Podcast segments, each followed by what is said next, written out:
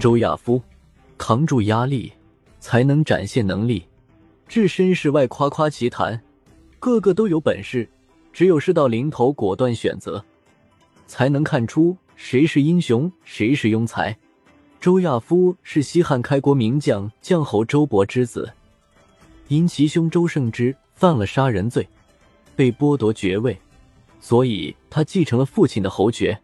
匈奴犯境，汉文帝安排三路大军进行防御。汉文帝劳军时发现，另两路大军的军营都缺乏戒备。而周亚夫的大营戒备森严，纪律严明，因而对周亚夫十分赞赏，任命他为中尉，主管长安城的全部兵力，负责京师安全。汉文帝驾崩前，嘱托儿子汉景帝，紧急的时候，周亚夫可以大用，他是靠谱的将帅之才，因此汉景帝升任周亚夫为车骑将军。汉景帝三年（前一五四），吴王刘濞联合其他六个诸侯王发动了叛乱，史称七国之乱。汉景帝升迁周亚夫为太尉，让他领兵平叛。当时叛军已经杀到梁国，梁国是汉景帝胞弟刘武的地盘，刚好挡住了叛军的去路。汉景帝希望周亚夫能立刻增援。周亚夫却不这样认为。当时叛军的总兵力达五十余万，朝廷的军队只有十余万人，且叛军多是吴楚精锐，战斗力十分强。如果硬碰硬，朝廷很难取胜。可以先让梁国扛住叛军的进攻，自己领兵从背后断绝叛军的粮道，在寻机歼灭叛军。汉景帝接受了他的建议。周亚夫率领大军到达坝上，被一个名叫赵奢的士人求见。周亚夫将他迎入帐中。赵奢对他说：“造反的王爷中，吴王刘濞最富，养了很多亡命之徒。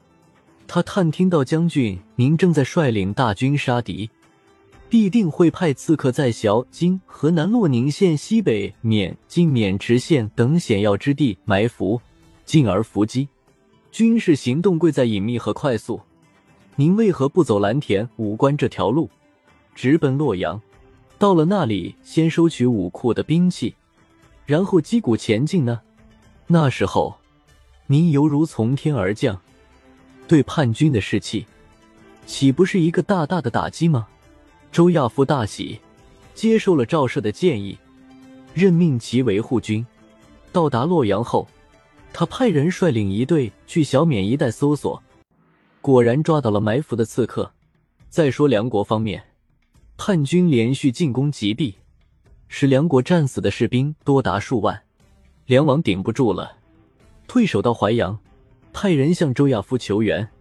周亚夫没有救援，而是率兵到梁国背面的昌邑（今山东巨野西南）驻扎，下令将士们谁也不许出战。梁王再次派人向周亚夫求援，周亚夫依旧不为所动。梁王见周亚夫不来，只好给哥哥汉景帝写信，让他给周亚夫下诏书。周亚夫以时机未到为由，不肯出兵。梁王任命韩安国、张宇为将，让他们拼命抵挡叛军。叛军与梁国血战，始终未能再前进一步，只好掉头杀向周亚夫的驻地。希望能从那里撕开口子。周亚夫坚守城寨，不肯出战，使得叛军没有突围的机会。叛军主力在被梁军吸引的同时，周亚夫悄悄派出三千名精锐，夺取了泗水入淮的河口（今江苏洪泽境），切断了叛军的粮道。叛军没有了粮食，十分饥饿，发了疯似的挑战，但都没有获胜。一天晚上。周亚夫的营中大乱，从主帅的大帐里都听得见。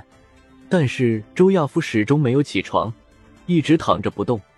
不一会儿，声音越来越小，混乱平息了下来。原来周亚夫治军严格，营中士兵各司其职，没有命令谁都不准离开岗位。敌人故意制造混乱，企图造成士兵骚乱的假象。但周亚夫的士兵们并未被混乱蒙蔽，也没有相互奔跑践踏围观。这样，不仅敌人的阴谋没有得逞，潜入的敌人也被全部抓获了。在这个过程中，周亚夫甚至连翻身的动作都没有。几天之后，敌人声势浩大的进攻大营的东南方，周亚夫却派士兵在西北方严加戒备。果然。敌人在东南方的进攻只是虚张声势的佯攻，企图吸引汉军主力，目的是悄悄的偷袭西北方。不过，叛军的如意算盘落空了，叛军连续多次的进攻或被打退，或被识破，加之缺乏粮食，他们只好退却。周亚夫趁机引兵追击，大破叛军。吴王刘濞向东越逃跑，被当地人所杀。没了领头羊，其他六国的诸侯王不是自杀，就是服罪。一场差点颠覆大汉王朝的叛乱，被周亚夫就这样给平定了。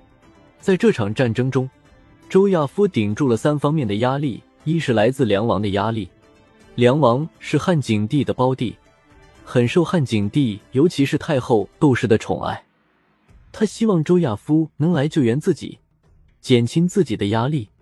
但让梁王拖住叛军是周亚夫制定的作战策略，一旦碎了梁王的心，这一作战策略势必会被破坏。二是来自皇帝汉景帝，虽然接受了周亚夫的主张，但是一旦到了战场，尤其是汉景帝收到梁王的信后，势必会给周亚夫下诏书，而这正是叛军所希望的。三是来自叛军，叛军不断挑战。希望尽快与汉军决战，从而歼灭汉军的有生力量。